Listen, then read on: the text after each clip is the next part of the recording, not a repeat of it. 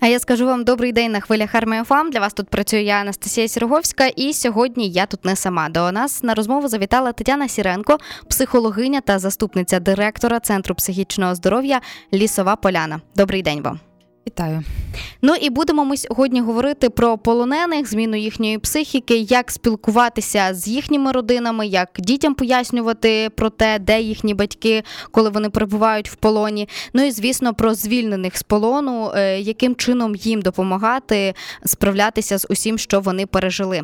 І Тема полонених вона є болючою для нас, і вона буде такою ще довго, тому що ми одних звільняємо, і знову ж таки все одно є полонені. На жаль, що важливо розуміти про зміну психіки вже звільненого полоненого. Ну, напевно, перш ніж говорити про зміну психіки, треба трошки розуміння, що відбувається та, з людиною, коли вона потрапляє в полон. Ну, по-перше, це ну, таке тотальне обмеження волі, е, коли людина багато в чому та практично у всьому втрачає контроль над своїм життям, її позбавляють будь-якого вибору і. Те, що відбувається зараз е, з людь... з нашими полоненими, як з ними поводиться ворог, то ми маємо багато свідчень про те, що практично всі із них піддаються катуванням.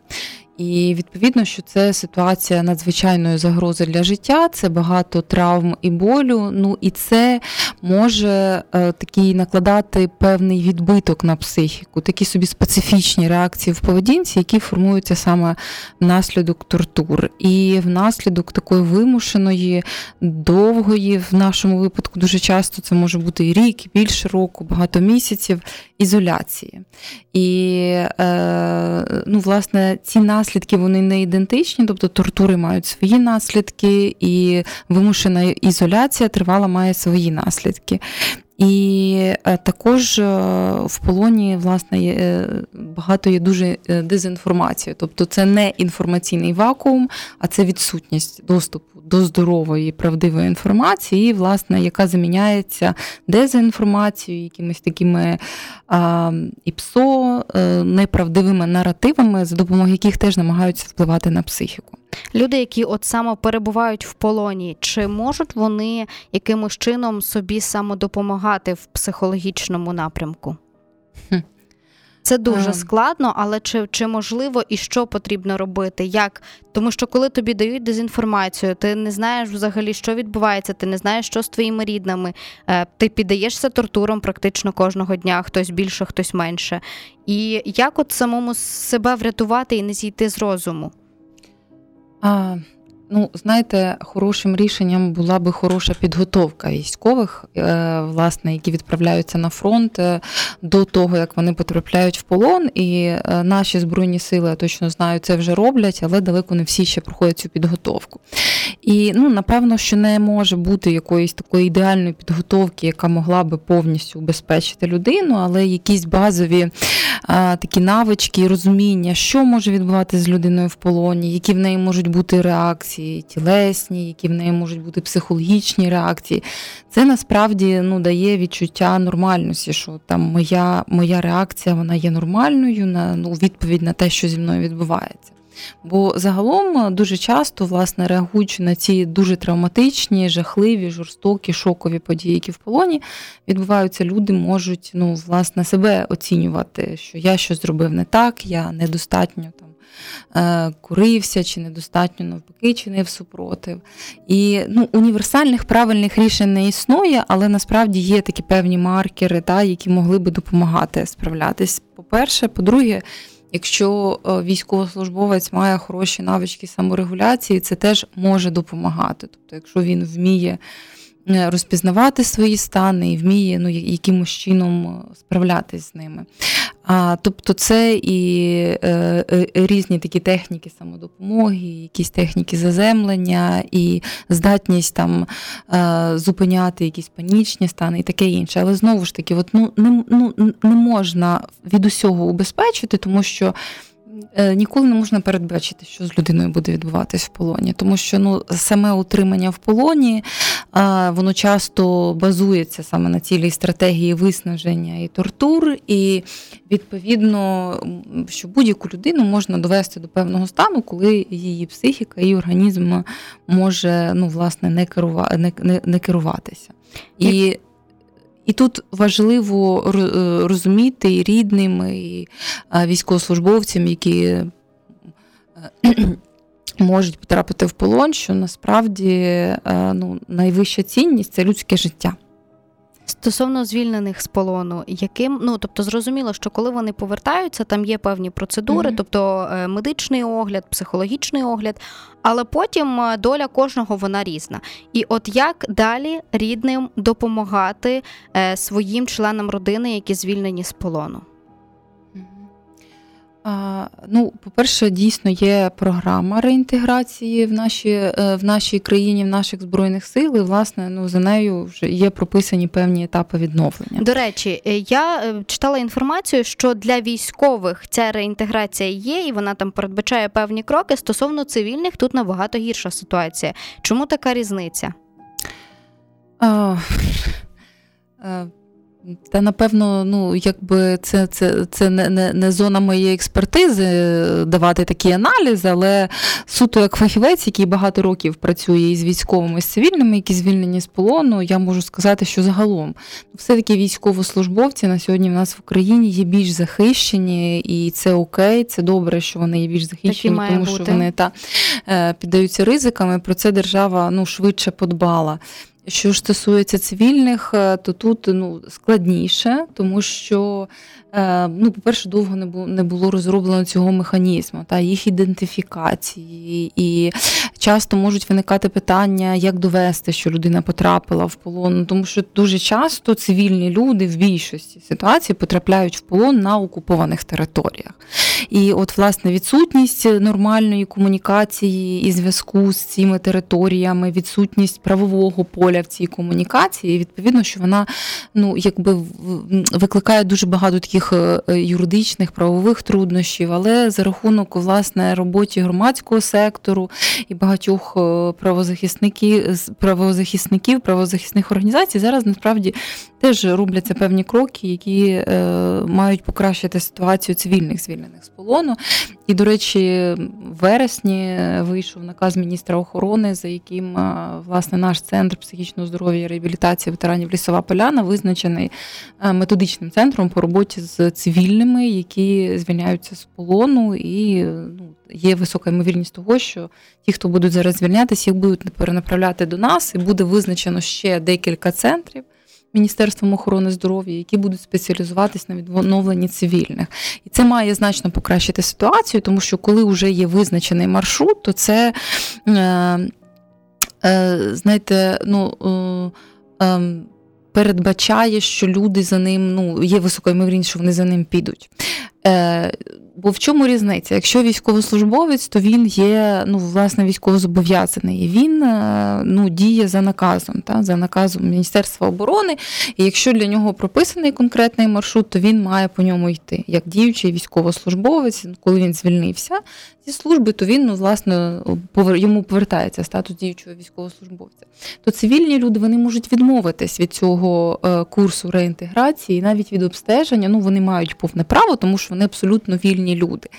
І е, виклик в тому, що цивільна людина, та взагалі будь-яка людина, яка звільняється одразу з полону, вона знаходиться ще в такому достатньо е, емоційному стані, вона знаходиться в шоковому стані, тому що процес звільнення це насправді дуже стресова подія. Звісно, що цей стрес може переходити в якийсь такий ейфоричний стан е, від того, що людина усвідомлює, що вона вже є вільна людина, але в перші дві-три доби цього усвідомлення в багатьох ще немає такого Та повноцінного. Та швидко проходить. Ейфорія швидко проходить, і там, де є ейфорія, зазвичай може приходити такий доволі сильний відкат, тому що є усвідомлення, е, що сталося, немає розуміння, як рухатись далі, що робити. Ну і в цьому стані насправді багато людей іще не можуть ідентифікувати е, якісь свої скарги, свої симптоми. Тобто вони можуть не відчувати болю, не відчувати емоцій. І е, тому оцінювати їхній фізичний і психологічний стан в ці перші ще кілька діб потрібно для того, щоб якби ем, уникнути ризиків для життя. Але при тому він є такий достатньо умовним, тому що людина чесно може відповідати, що в неї немає ніяких скарг, що в неї все добре і таке інше. А через кілька днів, коли мене там вже ця ейфорична стадія, коли трошечки відійдуть гормони від шокового стану, е, людина почне усвідомлювати. І буває так, що ось це усвідомлення і взагалі розквітають там симптоми, в тому числі тілесні, це може минути і 2 і 3 тижні. І коли людина цивільна, яка звільнилася з полону, одразу після звільнення хоче бути своєю сім'єю, говорить, що я не хочу, мені треба ніякого обстеження, в мене все гаразд то вона може залишитись без цього без цього лікування та? і обстеження, тому що потім їм буває дуже складно комунікувати з лікарями і звертатись до лікарів. І звичайний маршрут для цивільної людини, як потрапити до лікаря, та? піти до сімейного лікаря. А якщо це людина, яка тривалий час провела в полоні і вона цивільна, вона виїхала з окупованої території, то стовідсотково, що в неї немає декларації з сімейним лікарем або немає контакту зі своїм сімейним лікарем. Тобто це треба заключити ще цю декларацію, потрапити до сімейного лікаря для людини, яка тривалий час перебула в ізоляції, ще переживала тортури, це може бути такою, знаєте, невиконуваною задачою.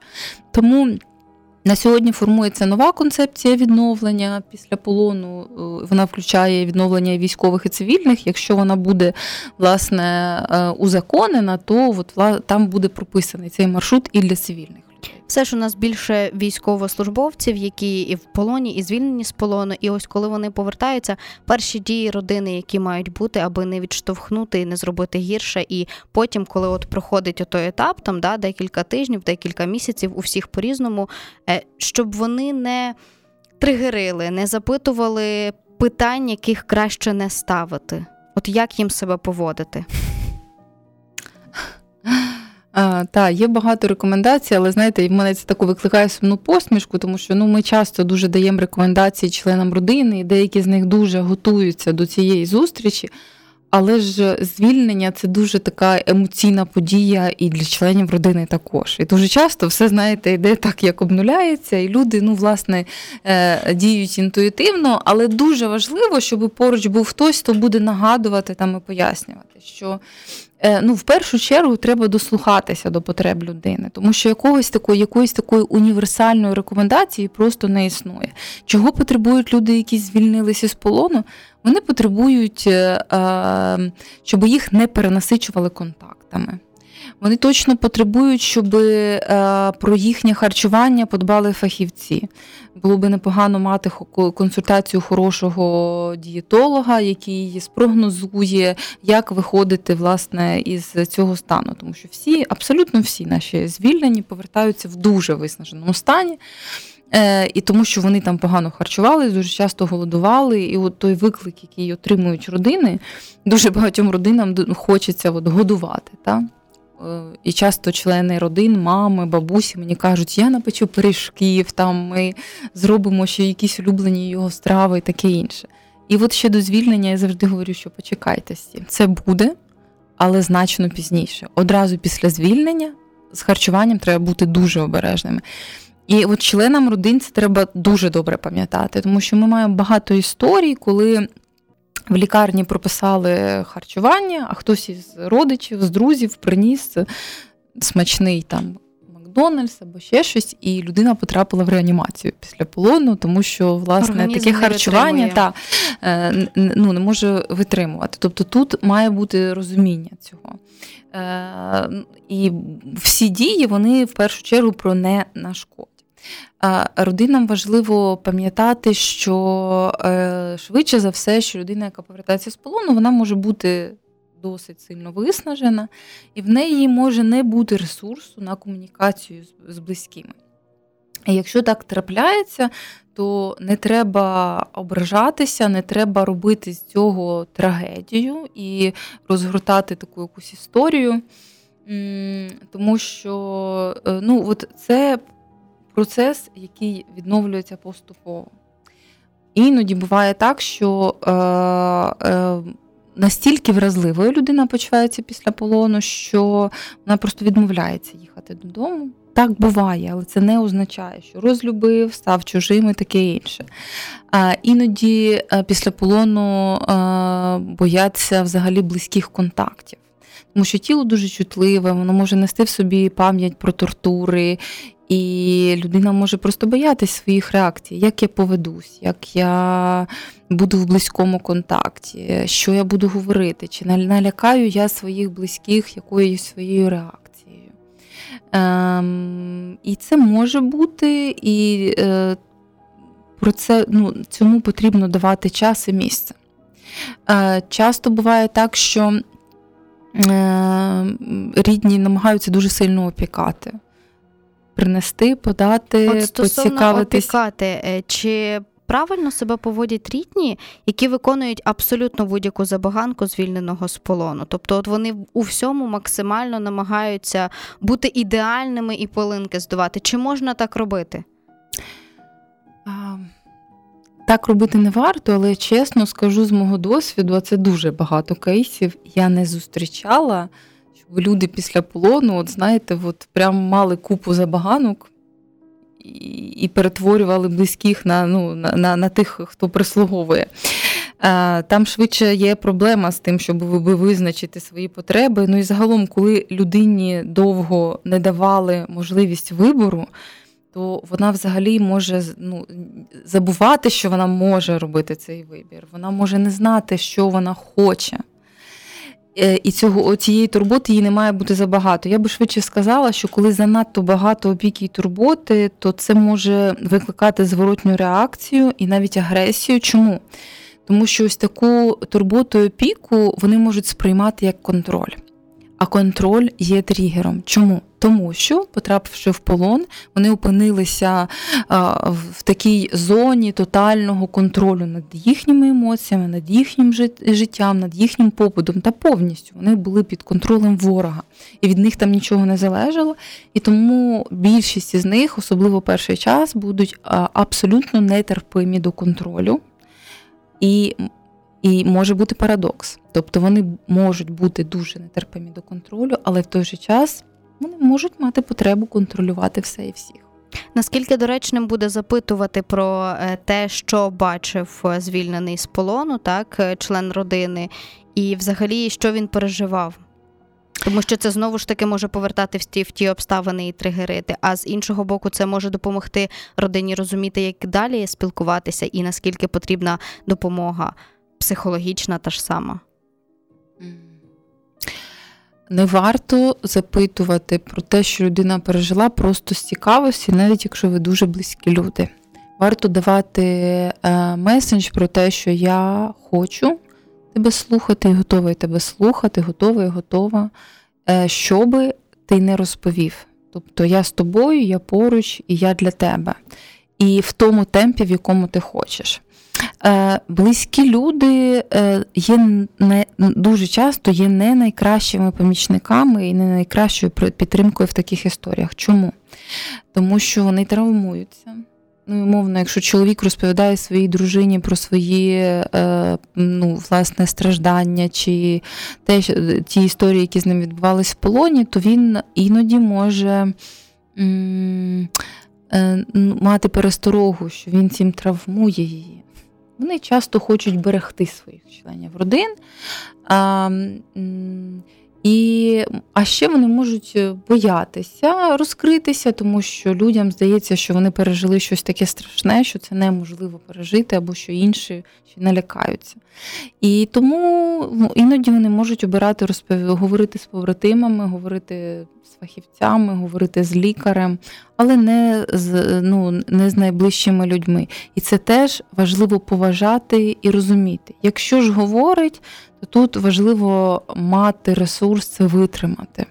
Тому що коли е, люди розповідають про те, що вони пережили в полоні, хоч близьким людям, хоч фахівцям, от для них важливий цей месендж, що це можливо цю історію вислухати і витримати, і вона не руйнує. Бо інакше формується таке враження, нібито моя історія настільки страшна, що її не можна навіть вислухати, а я її пережив. Ну, тобто, це це, це не не, ну, не дуже підтримуюче для людини. Ну, Воно таке дає таке відчуття такої катастрофізації. Дуже важливо фіксуватися на тому, що людина вже повернулася з полону.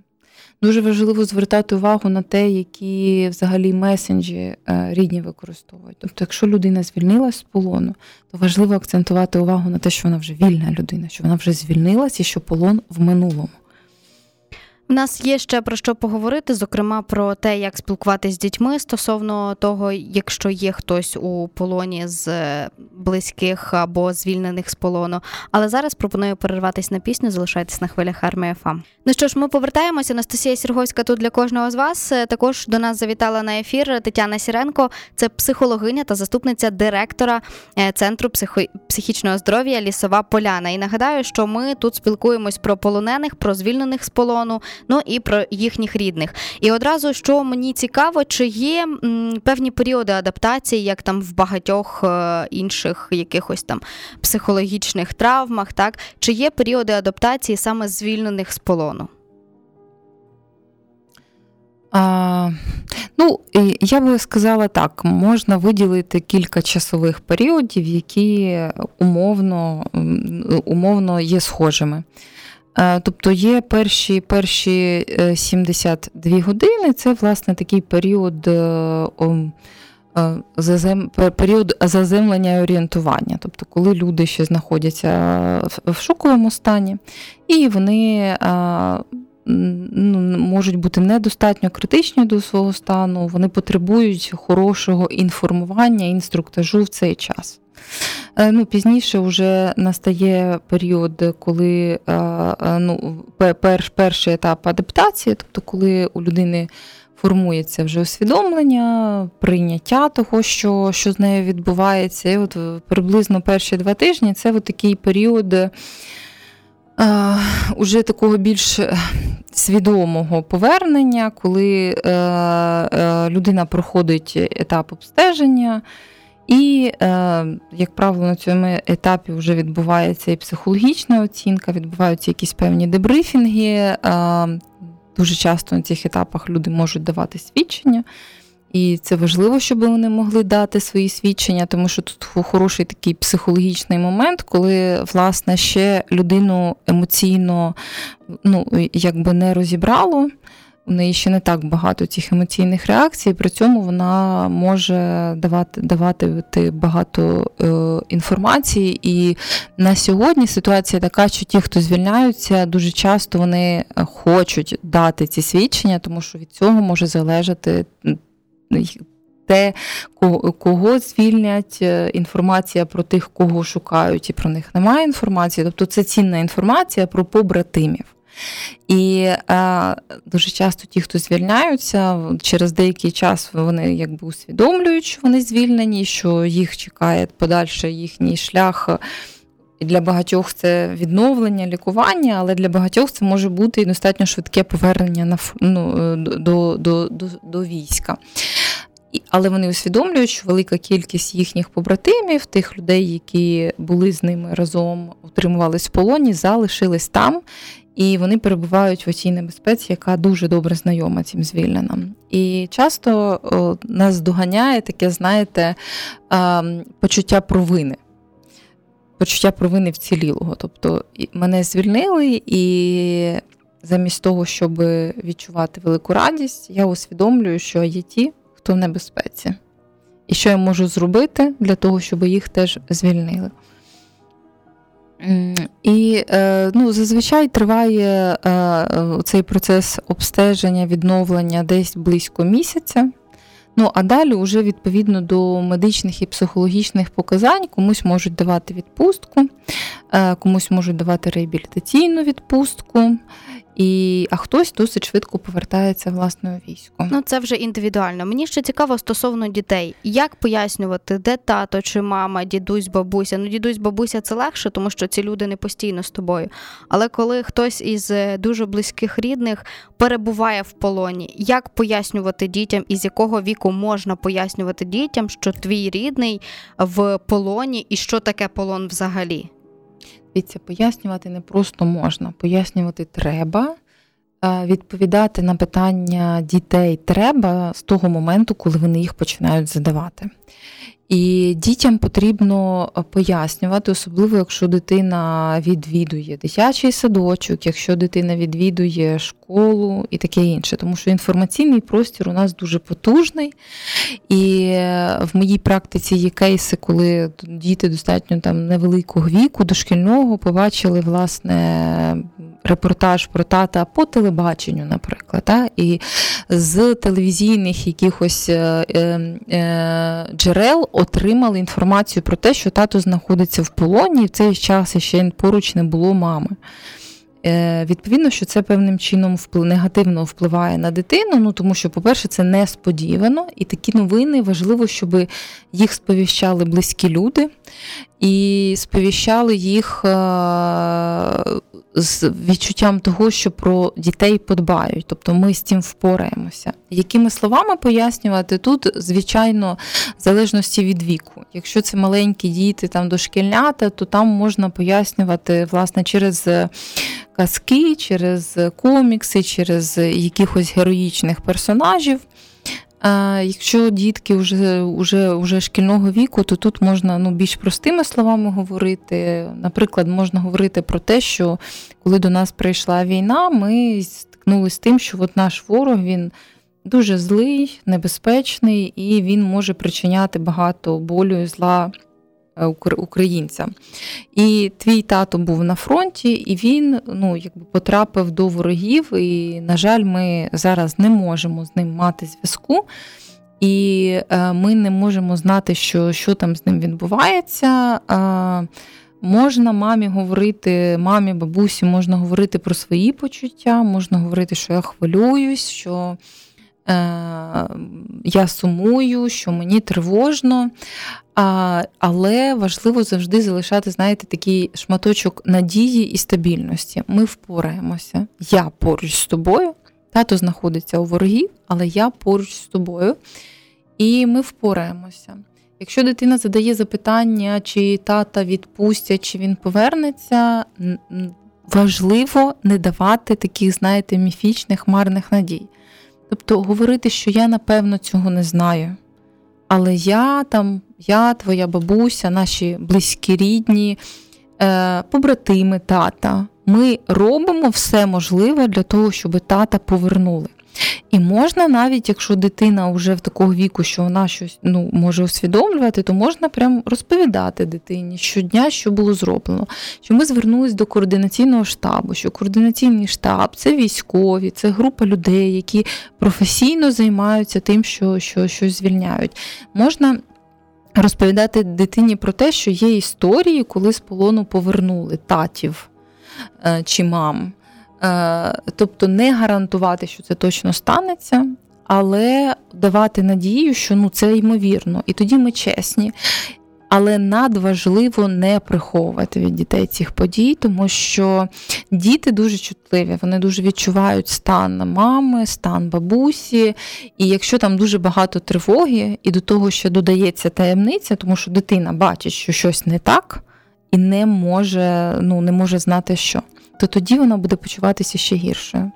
Мені ще цікаво стосовно того, коли в тебе у когось із друзів так рідний в полоні або звільнений з полону, або взагалі зі знайомих людей, з якими ти там практично не спілкуєшся, і тут ви в розмові е, дізнаєтесь, що у тієї людини там чоловік, до прикладу, в полоні.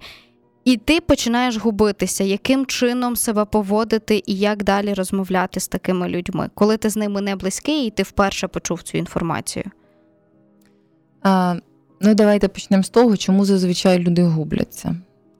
Тому що вони не знають, що робити, правда? Так. І Чому губляться? Бо бояться сказати щось не так щось і, не і ранити. образити, задіти або почати розпитувати, а людина не хоче цього розповідати.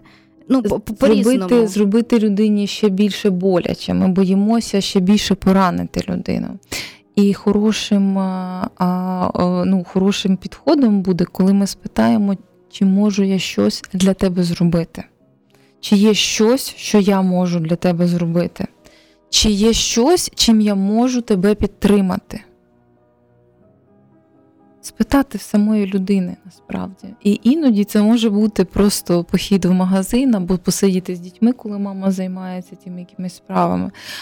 А можливо, вам людина скаже, що ти можеш мене вислухати. І е, е, раптом розповість вам багато про свої, ну, про свої переживання.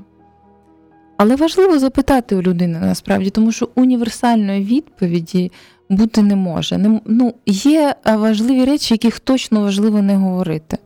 Тобто важливо не створювати ілюзії, не давати марних надій. Не треба казати, все буде добре. Ну, ви не знаєте, чи все буде добре. І коли ви будете говорити людині, все буде добре, ну ймовірно, що її це може тригерити.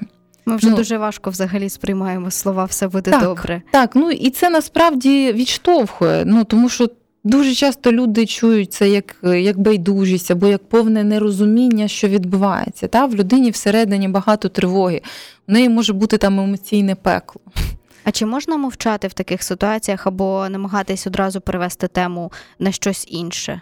А... Чи це знову ж таки може показувати байдужість, і людина ще більше закриється в собі і подумає про те, що вона сама, і за що там, там, до прикладу, мій коханий в полоні, якщо людям тут байдуже? Ну тому що переважно, от саме такі думки я і чула. Дуже часто це дійсно сприймається як байдужість. Те, що люди можуть робити від тривоги, але дуже часто це сприймається як байдужість або ну, як якесь навіть знецінення, що ми зараз так пробіжимося, нібито нічого не сталося. Давай поговоримо про капучино з корицею, та? Там, або поговоримо про те, як ми.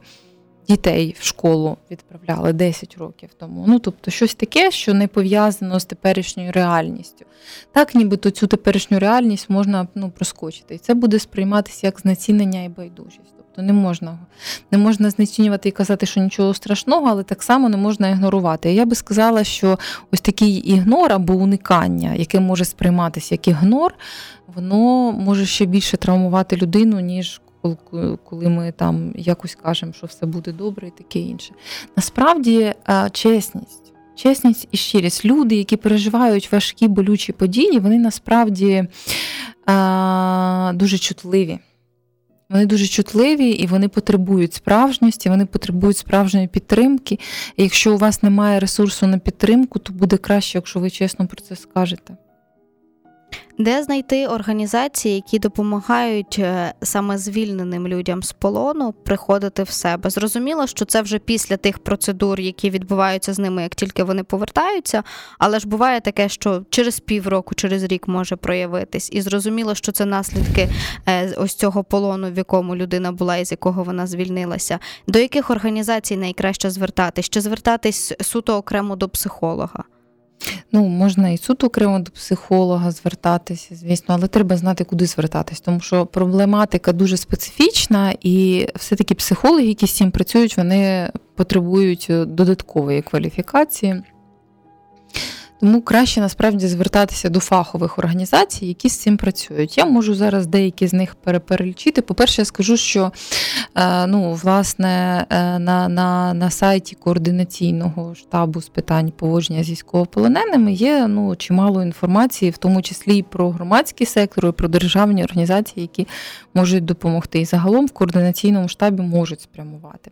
Також є Національне інформаційне бюро, яке власне займається багато соціальними питаннями і військових і цивільних звільнених з полону, і там теж можна отримати чимало інформації. Е, є е, власне наш центр, це центр психічного здоров'я і реабілітації ветеранів Лісова Поляна. і Він відкритий на сьогодні як для військових, так і для цивільних звільнених з полону. Є громадська організація Блакитний птах. Е, яка от професійно, системно багато років займається питаннями полонених, членів родин тих, хто в полоні, звільнених з полону і родин зниклих безвісти. Ну і власне е, серед цих організацій також можна отримати вже переспрямування та, за за місцем проживання і, і таке інше. На завершення розмови маємо ще гарну традицію передавати вітання, слово вдячності захисникам і захисницям. Маєте зараз теж таку змогу.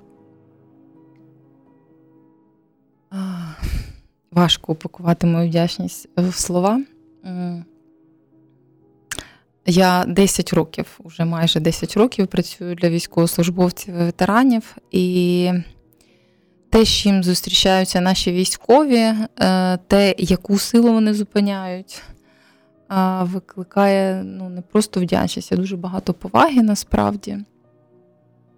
І дуже хочеться, щоб всі вони поверталися, поверталися живими і неушкодженими. Насправді дякувати, не передякувати, а найкраще конвертувати всю свою вдячність в донати, в допомогу та в приєднання до лав найкращих до лав Збройних сил України. Я ж нагадаю, що Тетяна Сіренко до нас завітала на цю розмову, психологиня та заступниця директора центру психічного здоров'я Лісова Поляна. Ми говорили про полонених, про звільнених з полону, про їхню психіку. Ну і про те, як рідні можуть їм допомагати. Цю розмову, як і більшість, ви можете послухати на нашому саундклауді. Тож запрошую вас туди. Я ж Анастасія Строговська говорю всім вам е, гарного дня. Ну і звісно, бережіть себе, мирного неба.